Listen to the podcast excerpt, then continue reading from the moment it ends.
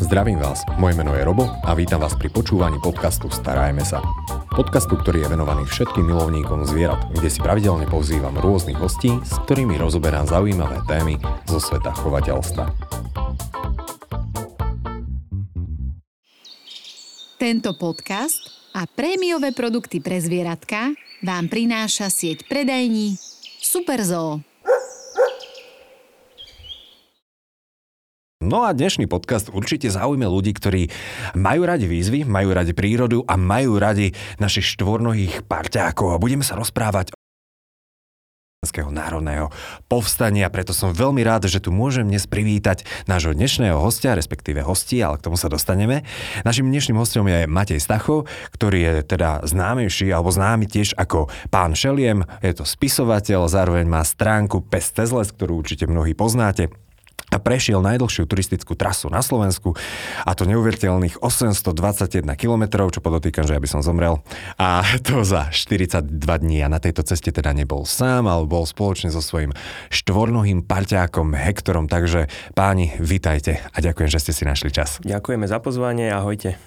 No, Matej, cesta hrdinov Slovenského národného povstania, ono je to ťažké, alebo je to celkom výzva, keď človek ide sám a nie to ešte má zodpovednosť v podstate za svojho zvieracieho parťáka. Mňa by možno zaujímalo, že ako to vlastne všetko začalo. Že ako vznikla myšlienka prejsť túto trasu spoločne so svojím kamošom?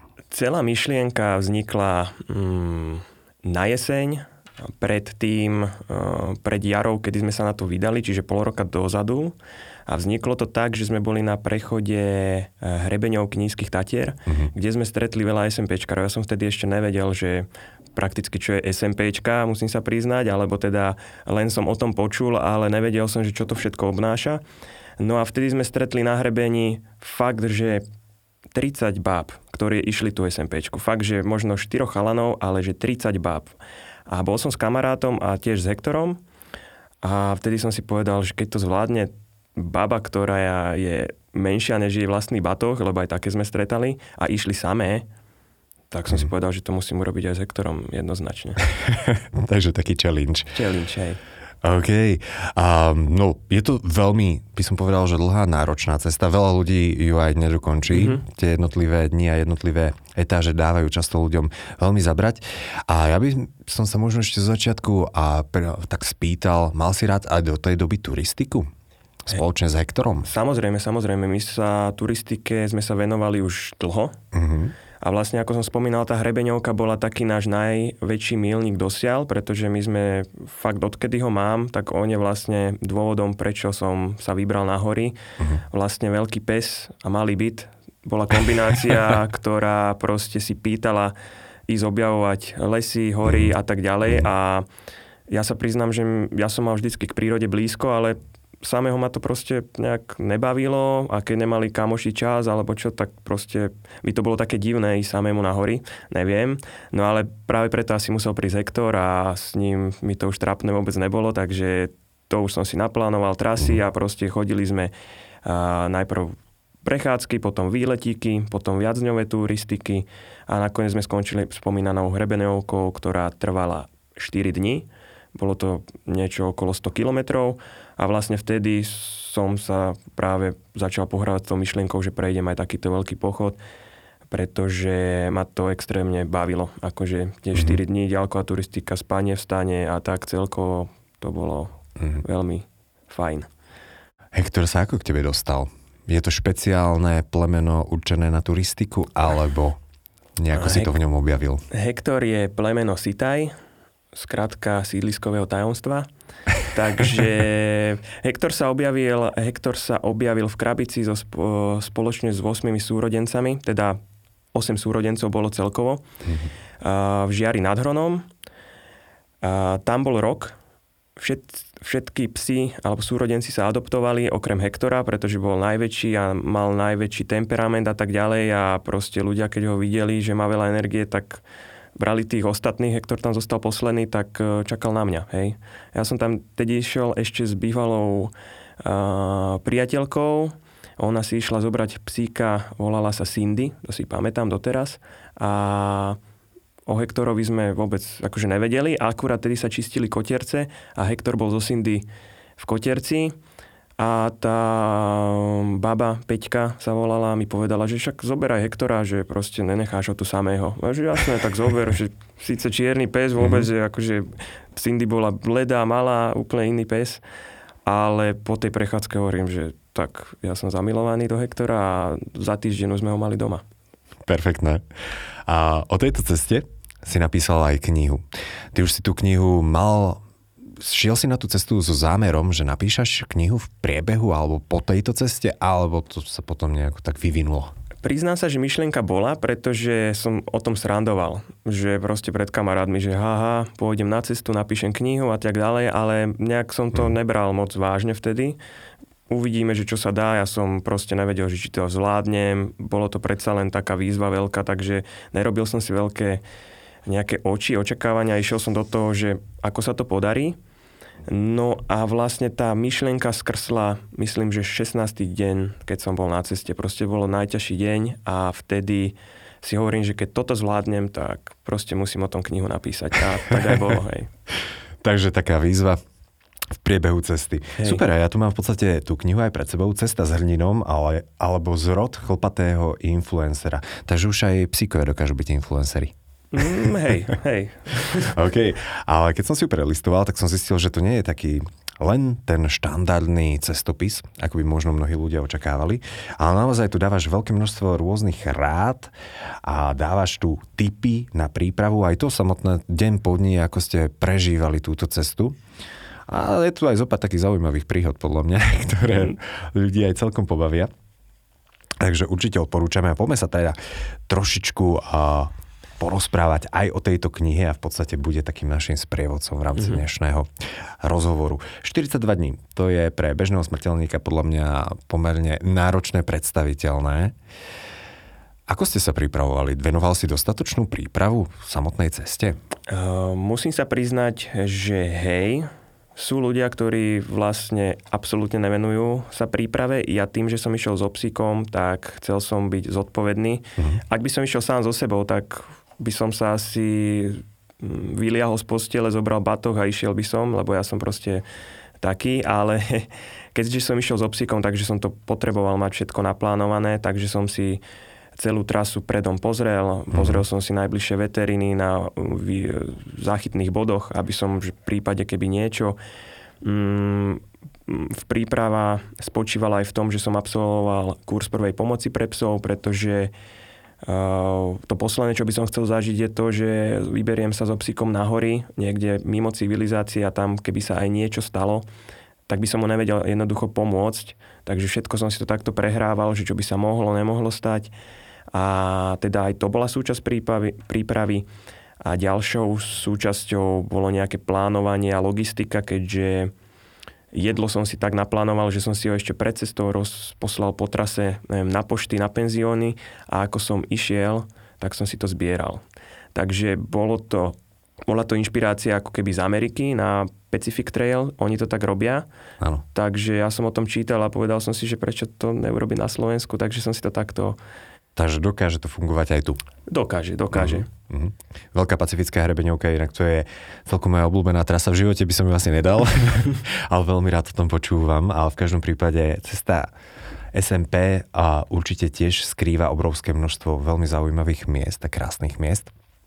Takže ja ako vidím, tak si sa pripravoval v prípade, že by sa niečo udialo, čiže nejakú tú záchranu psíka, alebo teda prvá pomoc. A vidím tú turistickú výbavu, na čo netreba zabudnúť. A rovnako tak, nielen pre teba, ale rovnako tak myslíš aj na samotného Hektora, psíka, dávaš tu tipy. Hektor, krmenie, stravovanie na diaľkové cesty, naša misia, čo chcete dosiahnuť. A práve tá naša misia je možno celkom zaujímavá a ja by som veľmi rád ju trošičku dal viacej do popredia hneď teraz, že v podstate nebolo to len o prejdení tej samotnej cesty. Hej. Chcel som tomu dať vyšší zmysel a ten nápad vznikol úplne spontánne, že budem zbierať počas cesty peniaze. Chcel som tú cestu dokumentovať, a preto sa to volá, že zrod chlpatého influencera, pretože celú cestu som nahrával vlastne na Instagram každý jeden deň A prišlo mi také vhodné, že ak to budem komunikovať, kde som, čo som, tak budem vyzývať ľudí na zbierku. Uh-huh. A môj cieľ bol vyzbierať 1 euro za jeden prejdený kilometr. To bol môj proste cieľ.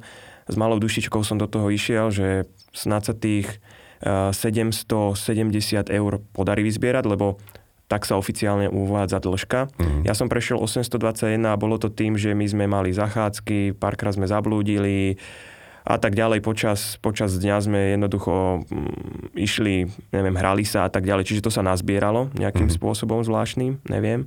No a vlastne toto bola tá misia, že ísť, užiť si to, zbierať peniaze a komunikovať to ľuďom, teda náš pochod. Hej. Tak, ja si myslím, že veľmi pekná myšlienka, aj veľmi pekný cieľ a myslím, že vo finále sa podarilo vyzbierať väčšie množstvo ako 821. Podarilo sa nám vyzbierať skoro 4 000 eur. Hej, ktoré išli teda priamo na pomoc. Ktoré išli priamo na pomoc útulkom a musím povedať, že sa nám podaril ešte jeden krásny kúsok a síce, že týchto 4 000 bolo zdablovaných našim sponzorom, ktorý poskytol granule a ten daroval 2-krát toľko. To znamená, že my sme vyzbierali 4 000, ale granule boli v hodnote 8 000. Lara Nature. Mm-hmm. Musím to takto spomenúť, pretože bolo krásne gesto a vlastne pomohli mi aj s rozvozom a ja som potom tie granule osobne rozvážal po útulkoch. Ja som obehal 10 útulkov a spomínaný darca 4 na východe, pretože on je z východu, tak mi s tým tak pomohol, že som nemusel ísť na východ. Takže priamo dodávky, granule vykladali sme. A príbehy tých všetkých ľudí ma donútili napísať niečo aj do tej knižky, takže aj to tam spomínam, hej. Uh-huh. K čomu sa teda určite dostaneme, typujem, že tu budeme niekde tu ku koncu. Uh-huh. No a poďme sa pozrieť na tú samotnú cestu. Odkiaľ ste vyrážali?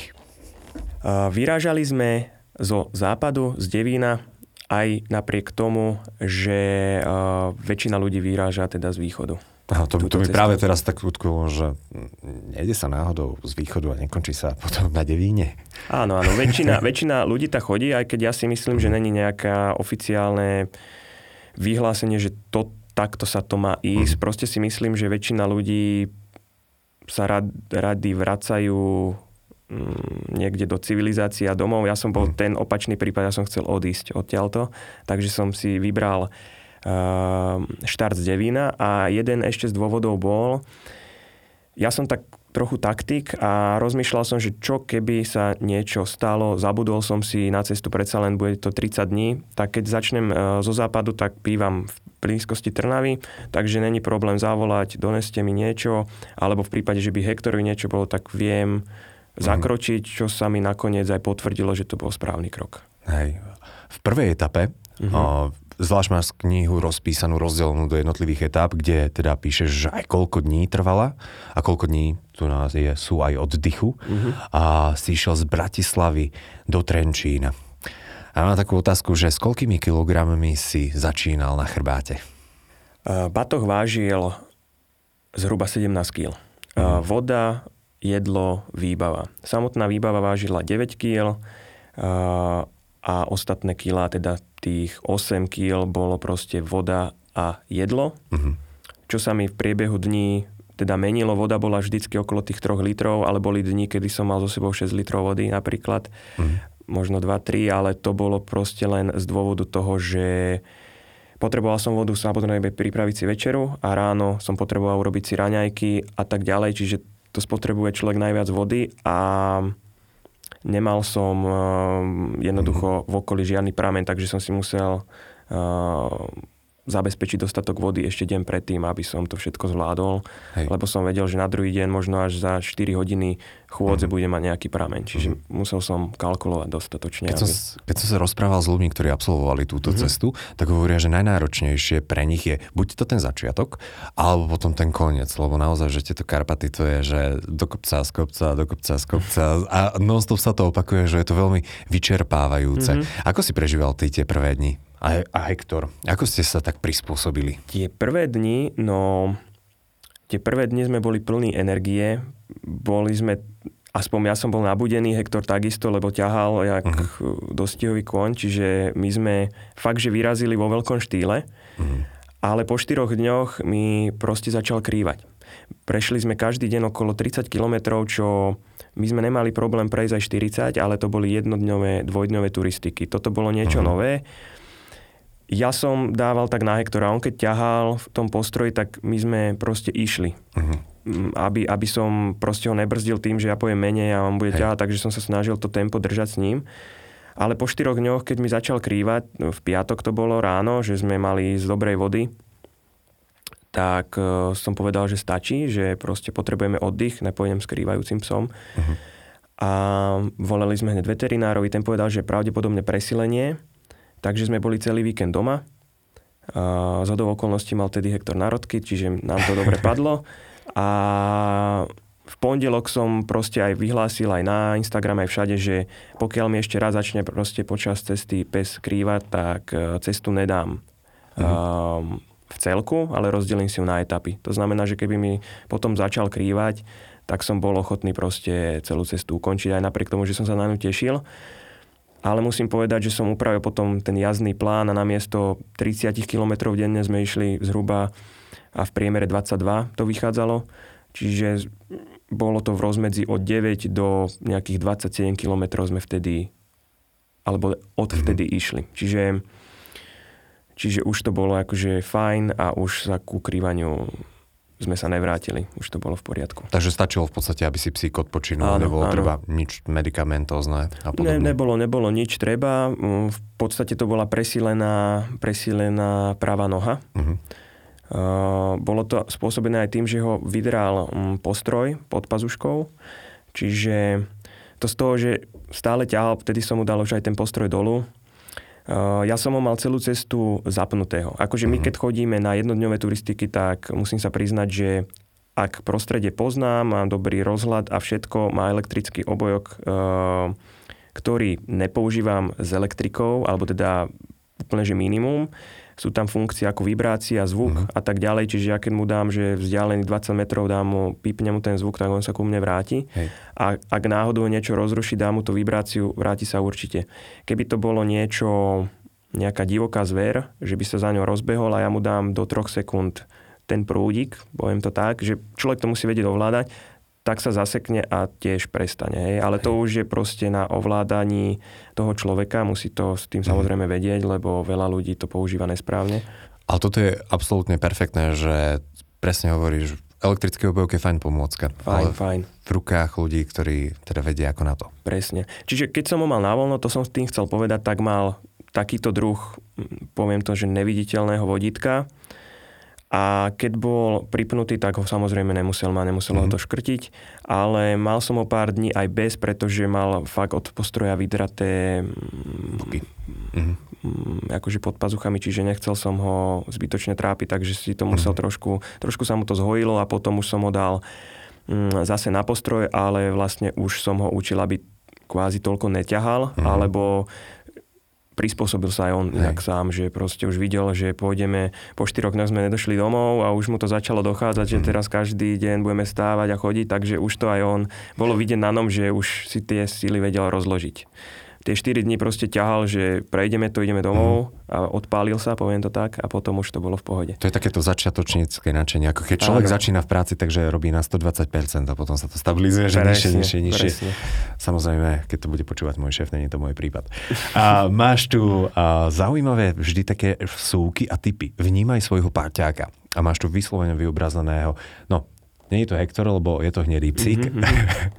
A je to dôležité podľa teba, ľudia niekedy preceňujú svojich zvieracích parťákov?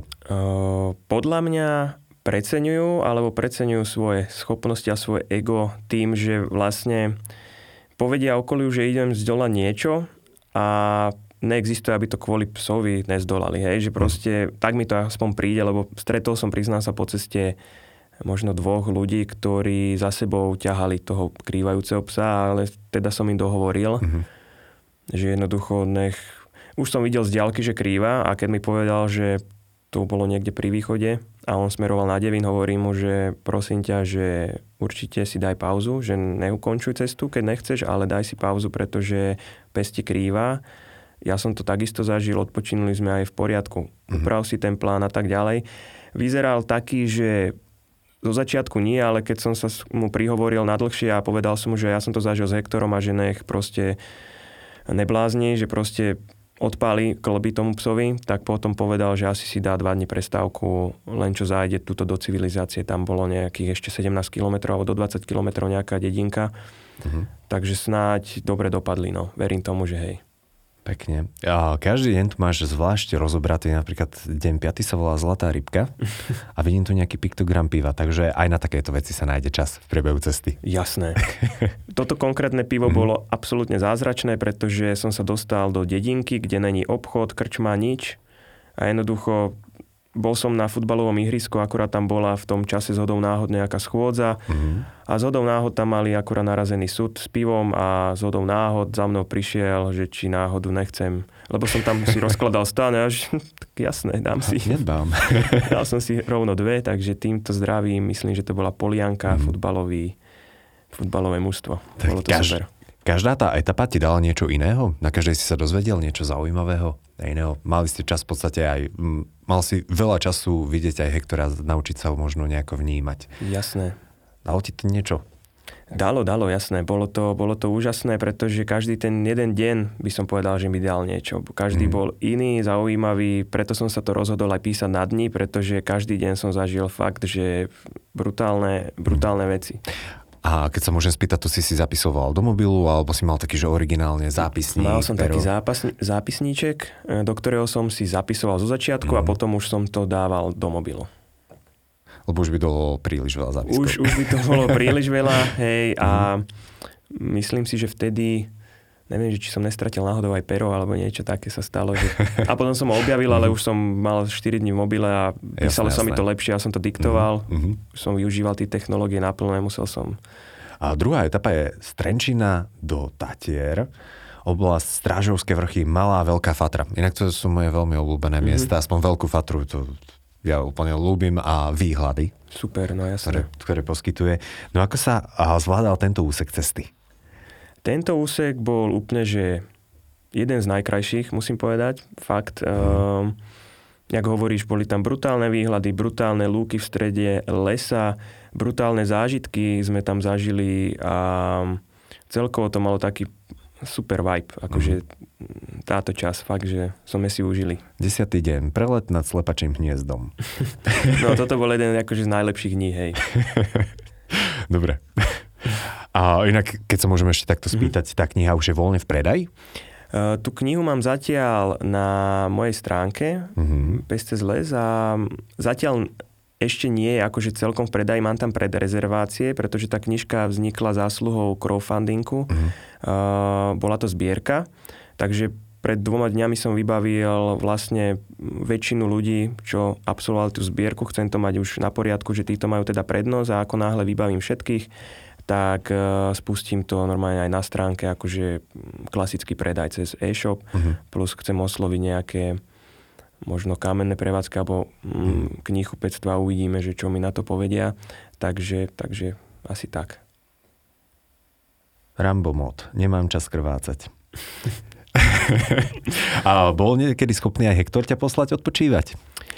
Vieš čo? Ja som sa práve že riadil tak Hektorom, že keď som na tej chôdzi videl, že je unavený alebo že potrebuje nejaké rozptýlenie, pretože veľa ľudí si neuvedomuje, je to síce pes, mal by zvládnuť desiatky kilometrov denne, áno, je od prírody na to prispôsobený, to je fakt, ale aj ten pes je proste živá bytosť, ktorá jednoducho vníma to všetko, čo sa s ním deje a jednoducho, keď sa na to pozrieme tak laicky, tak ja človek viem, kam idem, odkiaľ idem, kedy budem jesť, kam prídem a tak ďalej. Ten pes sa riadi iba mnou a potreboval takisto nejaké rozptýlenie, čiže počas cesty, keď som videl, že už nevládze, tak sme si odpočinuli, vytiahol som tanier, zahrali sme sa proste, musel som vidieť na tom psovi, že je fyzicky fajn a to som videl vtedy, že keď sa mal chuť hrať. Proste behal, naháňal sa, že nebol akože vyslovene unavený, len bol možno psychicky taký, nie že zdeptaný, to nechcem povedať, ale že proste furt išiel dokola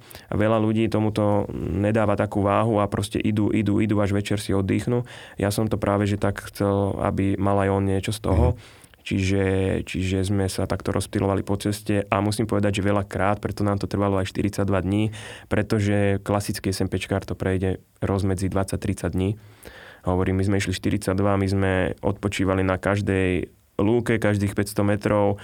Keď som videl, že je pekná lúka, tak som sa proste zvalil aj s batohom, nohy hore, Hektor si tam pobežkal trošku a keď sa nám chcelo opäť, tak sme sa postavili, išli sme. Takže vôbec sme nevnímali čas. A to bolo na tom super. A to je na tom najkrajšie, podľa mňa.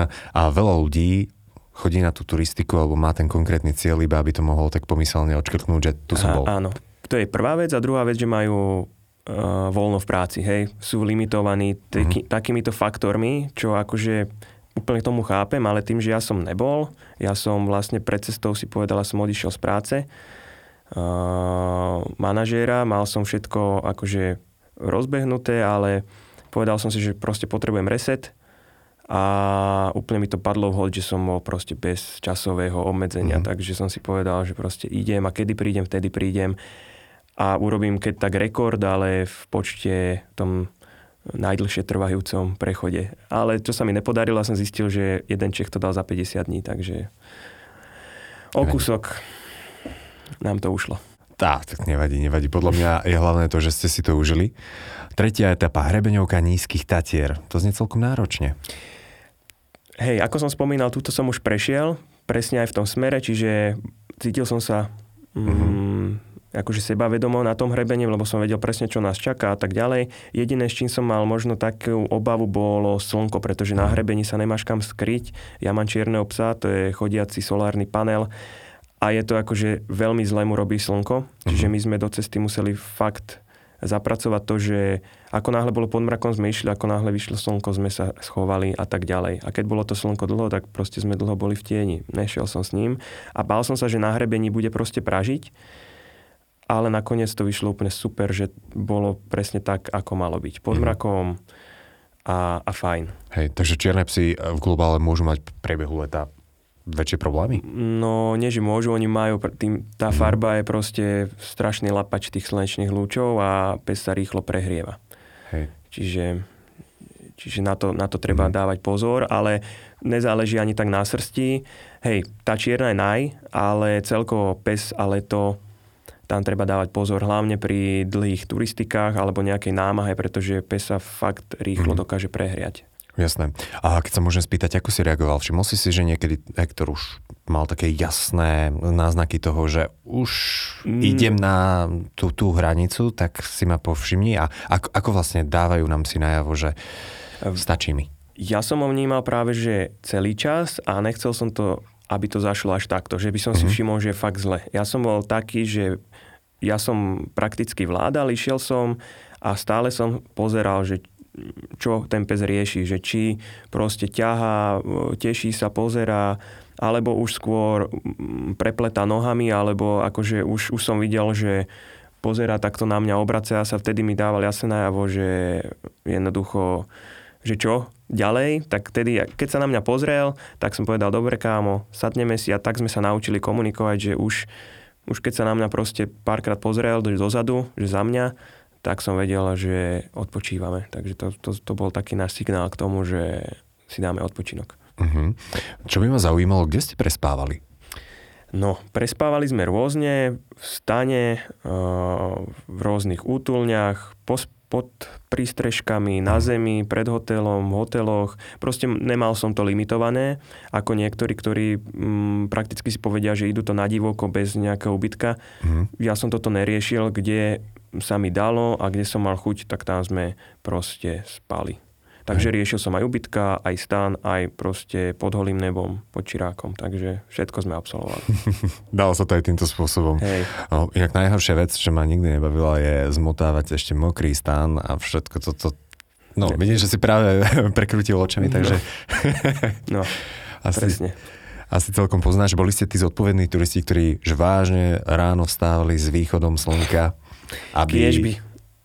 Párkrát sa nám to podarilo, ale musím priznať, my sme z Pachtoši, takže áno, všetci nám hovorili, vstávajte skore, keď nám písali do správ, že však viac stihnete, ale jednoducho povedal som si, jasné, zajtra už vstáneme skore a potom bolo to tak, že Proste sme stali sme možno, ako hovoríš, že s východom, ale jednoducho ešte sme sa v tom spacáku válali do 9.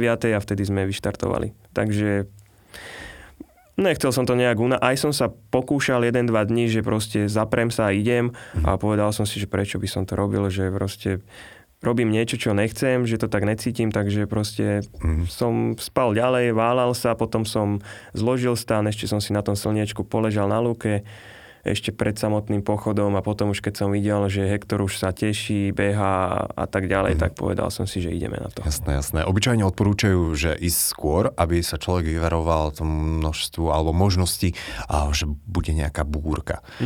A ste zažili búrku alebo nejaké zlé počasie? Lebo toto je asi najväčší postrach turistov. Ja sa priznám, že jediný taký strach som mal z toho, že my sme sa vydali 16.5. na cestu a ja som si, ako som ti vravil, že som sa venoval tej príprave, ako sme sa bavili, tak ja som sa venoval až do tej hĺbky, že som si pozrel počasie za minulú dekádu, čo sa týka počasie v máji, pretože máj je najzrážkovejší mesiac a tohoto som sa obával. Ale musím sa priznať, že sme zmokli len jeden deň z tých 42 dní a to bol hneď druhý. Takže a to sme zmokli, že do nitky. A to som dostal takú facku, že dovidenia. Boli sme premočení tak, že mal som pláštenku na batohu a ako som pokračoval, tak sa mi tá pláštenka dala nejak dole o halúsku, ja som si to nevšimol a potom, keď sme prišli po celom dni, 12 hodín pršalo, tak som zistil proste, že ten batoh mám skrz náskrz, spacák mokrý, jedlo mokré, všetko oblečenie mokré, proste, že všetko bolo mokré, takže som to dokázal žmýchať a vtedy fakt som pozeral na tie veci, už večer prestalo pršať, ale všetko bolo mokré, plávalo. Tak si hovorím, že no, toto bude zaujímavá noc, pretože na sebe všetko mokré, v batohu všetko mokré, ani jedna vec suchá a musel som spať v prší plášti nakoniec. A si rozkladal oheň niekedy? Samozrejme, chránených územiach a podobne. Myslím si, že oheň... Áno, mali sme opekačky, ale to bolo vyslovene, že sme si opiekli niečo a nie pretože nejaký táborák, akože že ohriať sa, ale vyslovene, že pri prechode som si kúpil v potravinách nejaké špekačiky alebo niečo a večer sme si to opiekli. Na ohnisku normálne.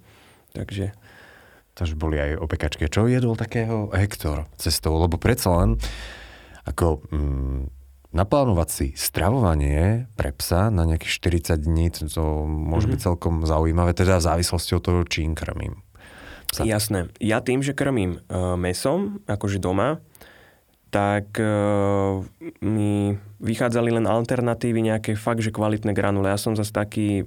Takže nelovil si cestou. Nelovil som. Aj keď jeden moment tam bol, ale to už sa dojdeš možno z knižky, aký myslím, ale... Niečo lovilo vás. Ty. No to bude moja ďalšia otázka. Aj to. Ale... Čo sa týka toho jedla, tak vlastne museli sme mať granule, samozrejme, mäso nepripadá v úvahu. A bolo to akože ja som nadávkoval presne, že podľa toho, koľko by mal zjesť. Dal som mu tam vždycky nejakú rezervu, vždycky mal nejaké pamlsky, plus som mal, fakt, že vždy som mal nejakú rezervu, aby som vedel, že koľko asi on potrebuje. A myslím si, že to bolo fajn. A aby mne nestrácal na váhe, aby mal tú energiu, aby som proste videl, že to nezhltne a ešte na mňa pozerá, že není hladný, takže mal, myslím si, že tak akurát, aby si zabezpečil ten energetický príjem. Plus som so sebou nosil prvé dni aj energetické... To sú také pasty pre psy? No, nemal som pasty, mal som prášky. Je to taký jak jontový nápoj, ktorý sa dáva pred cestou. My sme to inak, Hektor to pil, keď sme chodievali behávať. My sme aj súťažne behávali a tak spolu po horách, Dr. King a podobné veci. Čiže vtedy to vypil, ale teraz na ceste mi to nechcel piť. Chcel som mu to dať pred a po. Mal som také dva nasačkované proste prášky, ale nechcel mi to piť, takže som to musel niekedy poslať domov cez poštu klasicky. Hej. Pretože som to zbytočne vláčil. Jednoducho nechcel to piť. Takže mal iba granule, plus nejaké samozrejme vitamíny, klbovú výživu a nejaké spektrum vitamínov, minerálov. Aby všetko bolo zabezpečené. A teraz k tej otázke, čo lovilo vás. Nestretli ste nejaké iné zvieratá? Alebo čo sa ľudia najviac boja? Tak to sú medvede a vlky a neviem ešte aké slovenské dravce, aby som nechcel stretnúť nejakých protivných ľudí, dajme tomu. No, to je asi najhorší. Tak. Najhorší živočích protivných. Stretli ste nejaké zaujímavé zvieratko? No, stretli sme... Aké najzaujímavejšie? No, nestretli sme medveďa, to musím takto hneď povedať, že nestretli sme. Možno videli sme len stopu medveďa. V noci, jednu noc sme mali takú besenu, kedy niečo okolo nášho stánu chodilo a ja s Hektorom, teda Hektor začal štekať, ale takým spôsobom, jak som ho v živote nepočul štekať, takže som vedel, že je niečo fakt zle. Bolo to ale o 1:00 v noci a okolo stánu som počul akože také dosť masívne stopy a pomalé, aj keď Hektor štekal, takže som bol taký, že ty kokso, že čo to je? Že proste, keby to bola srnka, tak to rýchlo odíde, možno, že nejaká líška, ale na líšku to bolo fakt, že takto dúpalo, že som cítil aj pod sebou, že sa to chveje. Tak som začal štekať aj ja. A akože štekali sme obidvaja a nakoniec to išlo pomaly preč. Takže doteraz neviem, čo to bolo. V knižke som napísal, že to bol medveď, ale teda možno to bol... Ale dobrý tip, keď sa niečo budem bať, budem štekať. Hej. Ale pomohlo to. Pomohlo. Doštekali sme a išli sme spať, takže prežili sme to. Ale najviac ma vystrašilo, musím ešte to povedať, že keď si sa pýtal na to, že čo lovilo nás, tak bola to prepelička, alebo teda prepelica, pretože... Prepelička. No, bolo to štýlom, že sme išli... Keď som išiel po hustom lese, tak som zvykol mať samozrejme rolničku a zvykol som si spievať, alebo kričať, alebo proste pískať, alebo niečo. Proste takéto, aby som odplašil napríklad tých medveďov. No a raz, keď som išiel do takéhoto územia, kde boli fakt veľké kríky, tak som zvykol proste zakričať hlasno. Hej. Hýbaj, maco, hej... alebo niečo také. To sa vo všeobecnosti odporúča, je to super. A vtedy, ako som to vykríkol, tak v sekunde som mal pri hlave tú prepelicu, ktorá mi dala facku s krídlom a vyletela proste z kríka. Vtedy vyštekol Hektor, ja som ledva udržal zadok zvierače, lebo už som bol fakt, že to bol akože asi najväčší šok na ceste inak. No. Tak dávajte bacha na prepelice SMP. No, takže to bol taký nečakaný šok, no. Takže prepeličky. Pekne, pekne. A v knihe je obrovské množstvo krásnych fotografií. Všetky si robil ty? Hej, jasné. Cesty? Koľko turistov ste stretávali? A stretávaš turistov na dennej báze, alebo sa stalo, že aj 2 dni ste išli bez toho, že by ste niekoho... Boli aj také dni, presne, že sme nestretli nikoho, možno aj 3 dni, a ja už som taký bol, že tedy bola ten ošial z Ukrajinou a všetko, ja hovorím si... že kde sú tí ľudia, že proste čo odchádzajú zo štátu, alebo čo sa deje proste, lebo fakt, že 3 dní sme nikoho nestretli, ani nič. Akože bol som akože v kontakte, samozrejme cez Instagram, ale nikoho sme nestretli a potom boli dni, kedy záležalo od územia. Napríklad na hrebeňovke je vždy veľa ľudí, pretože niekto chodí hrebeňovku, niekto tu SMPčku, takže tam sa to stretáva, tam je asi najväčší pohyb. Ale... Bolo to také primerané, by som povedal. Boli dni, kedy že nikto, boli dni, že možno 1, 2, 3 a potom boli také, že proste aj 20 si stretol.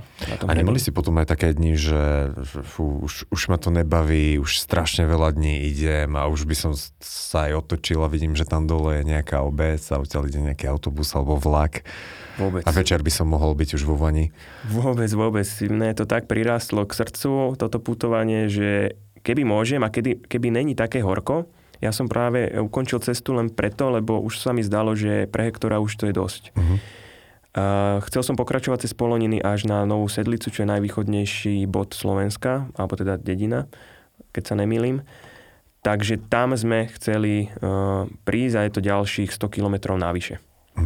A je to vlastne najväčšia džungla asi na Slovensku, tie Poloniny. Takže to sme chceli absolvovať, ale hovorím, že už Hektor mal toho dosť a videl som, že zvládol by to, ale už by si to možno neužil tak, jak som si chcel, aby sme si to užili. Čiže to sme odložili na neskôr. Aby som sa ťa mohol spýtať, na ktorý deň, alebo na ktorú trasu, alebo úsek spomínaš, zážitok spomínaš najlepšie? Vieš čo? Bolo ich veľa, ja musím to povedať vždycky, ale asi najkrajší bol ten, kedy sme stretli ujov značkárov, ktorí značkujú proste turistické značky.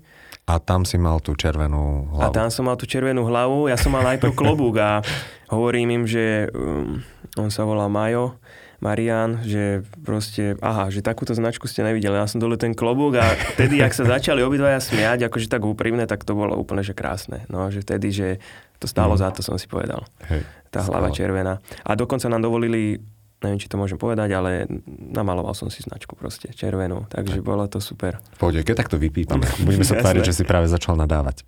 No. A ktorý deň bol taký najnáročnejší? Najnáročnejší bol práve spomínaný deň, kedy vznikla myšlienka napísania knihy. Uh-huh. A to bol ten 16. deň. A to bol asi najnáročnejší. A 2 dní predtým si mal Walking Dead. No, hej. Aha, dobre, ideme na 16. deň. Cesta na mesiac. Hej. Vlastne, keby tam nebol ten mesiac na konci dňa, my sme došli na Kráľovu studňu hotel a bol tam nafúknutý obrovský mesiac, alebo teda rekvizita mesiaca. Mm-hmm. Boli tam astronómovia, ktorí vlastne mali robiť pozorovanie hviezd, ale tým, že bolo pod mrakom, tak náhradný program bol tento mesiac a bolo tam proste vysvetľovanie mesiaca, bol tam normálne výklad. A hovorím, že keby tam nebol, tak asi by som možno v tomto bode aj skončil. Neviem, lebo fakt som bol, že psychicky na tom veľmi zle po tom dni. Ale keď som zbadal ten mesiac, bolo to také, že ja už som ležal v posteli a hovorím si, že už som kalkuloval, že ja neviem, že či to má celé zmysel a čo. A už som úplne unavený a jednoducho ten deň mi dal fakt, že zabrať. A potom som začul, jak Hektor sa tak otriasol, začal reagovať, že niečo sa deje vonku. Tak sme došli von a keď som tam zbadal ten mesiac, tak som si povedal, že pokračujeme, jasné, že toto je zázrak. Tak a práve za týmto hotelom podľa mňa je jedna z veľmi pekných turistických tras, ktorú ste absolvovali. A keď je tam jeden ten kopec, ktorý je taký nekonečný. Ono ako náhle tie kopce sú zelené a príliš tak pozvolna stúpajú, tak to sú nekonečné kopce. No. Myslím, že Stoch je taký na Slovensku, to je strašný. No áno, to je to je strašný kopec. Hej. Perfektné. A troška, našiel si tam aj nejaký taký, že parťákov na turistiku? Vieš čo? So psami, dajme tomu. So psami, stretol som aj pár ľudí so psami, ale nebolo ich zas toľko. Uh-huh. Všetci väčšinou išli bez. Ale po mne, ak som dokončil SMPčku a pár dní na to, myslím, na jeseň išiel človek, ktorý išiel dokonca s dvomi. Čiže veľký klobúk dolu. Uh-huh. A on to dal s 2 psami, s 2 malamutmi. Čiže akože fakt, ja som mal, poviem to tak, že asi by som zvládol 2 psov, keby som musel, ale už s jedným to bolo náročné. Takže viem si predstaviť, že aj on to mal a on tedy veľa, myslím si, že väčšinu cesty mu pršalo, čiže on to mal že úplne stažené, takže chodia ľudia so psami. Ja osobne som stretol možno do 5 ľudí, možno tak. Mm-hmm. Ale všetko bolo takých, že dvaja išli na etapy a jedných som stretol na východe, ktorí išli opačným smerom, ale teda neviem, že či to dali, nedali, ale myslím si, že dali. Akože vyzerali byť, že sú všetci tí ľudia akože takí zodpovední. Nebolo to tak. Hovorím, stretol som toho jedného, ktorý vyslovene toho psa za sebou nechal tackať, ale ostatní boli takí, že vyzerali byť v pohode. Aj sme prehodili zo pár slov, takže som vedel, že sú úplne že rozumní. Tak najdlhšiu trasu na Slovensku si zvládol, čo je ďalší highlight. Ďalší highlight. Máme niečo v pláne. Máme v pláne. Ešte v tomto momente je ten plán tajný, ale bude to, no poviem tak, že chcem prejsť celý svet, hej, a s obsom a začneme celou Európou. Takže neskôr možno do Amerika sa presunieme, ale v pláne je Európa, to ako ešte povedať nemôžem, ale ak to vyjde, tak to bude akože super. Takže toto je najbližší náš plán, cieľ, ktorý sa ináč v týchto dňoch mimochodom akože očakávam odpoveď od jedného človeka. Takže na ňom to všetko stojí. Tak a potom nám to prídeš sem určite porozprávať. No ja dúfam. V každom prípade už nemáme veľa času, tak ja by som možno iba našim poslucháčom povedal, že táto kniha, ono to zďaleka nie je iba o tom putovaní a cestovaní, ale dávaš tu veľké množstvo veľmi dobrých rád pre psíčkarov. A možno aj pre tých, ktorí vôbec nad tými psíkmi začínajú iba rozmýšľať. A musím povedať, že naozaj veľmi cenná kniha. To si napísal... Že vyslovene, že len ty, alebo si spolupracoval aj s inými ľuďmi ešte, keď sa môžem spýtať. Napísal som to celé sám a keď už to bolo hotové, tak som samozrejme problematiku týchto útulkov a osvetu tak dal prečítať ľuďom, ktorí sa tomu venujú, ktorí sú v tom doma. A teda mal som od nich zelenú, že môže to byť. Možno tam niečo pridali, alebo mi povedali, že nech to napíšem trošku inak, lebo majú proste skúsenosti s tým, že človek to takto nemusí pochopiť. Čiže doladil som to už tak, ale bolo tam fakt, že iba pár vecí na doladenie, že inak všetko to išlo odo mňa. Naozaj skvelé informácie a mýty, ktoré zabíjajú. Daj im druhú šancu, snažíš sa šíriť naozaj že osvetu v chovateľstve alebo v psíčkarskom svete a za to veľká vďaka. A ja možno mám na teba také posledné dve otázky. A tá prvá je možno taká zvláštna, ale ľudia, ktorí absolvujú takto, že nejaké dlhé trasy, tak zvyčajne povedia, že no, keď som začínal, tak som mal toľko a toľko kíl, a keď som končil, tak som mal toľko a toľko kíl. O koľko kíl ste schudli? Asi obidvaja typujem. Myslím si, že obidvaja sme schudli okolo 5 kíl. Možno si niekto povie, že pre psa je to dosť, ale kým sme išli na cestu, tak som vedel, že Hektor bol... Tým, že som sa pripravoval a pripravovali sme sa skôr logisticky, ale chodili sme akože každý týždeň aj na túry, on bol trošku taký macko. Ale akože nebol... Nikto by mi nepovedal, že mám tučného psa, nikdy, lebo v živote nebol tučný, ale bol taký osvalený, bol taký vyslovene, že keď som chodil s ním behať, tak on mal také, proste bol taký Rambo. A táto cesta zhodil a myslím si, že okolo 4 kg myslím, že zhodil a doteraz si drží tú váhu už rok, pretože aj mne to tak viac na ňom sedí. Pes čím je ľahší, tak tým má plnohodnotnejší život. Tak. Ďakujem krásne. Na záver, každý jeden z hostí má možnosť povedať nejakú myšlienku, radu, tip pre našich poslucháčov. Čo by to bolo z tvojej strany? No, keďže sme sa venovali celý čas tej turistika, tak možno taká rada, alebo teda odporúčanie je, že aby sme pozerali na tých psov a celkovo zvieratá aj takými trochu možno inými očami, než na to teraz ľudia pozerajú. Ja som vlastne celú tú cestu zameral na tú osvetu, a chcel by som tú knižku napríklad dostať do škôl, aby už malé deti kvázi vedeli, že ako si vybrať toho psíka, lebo tam nastáva vždycky najväčší problém, že je to proste bazož a množiteľ a človek, ktorý vôbec mu nejde o blahu toho psa, len o zisk.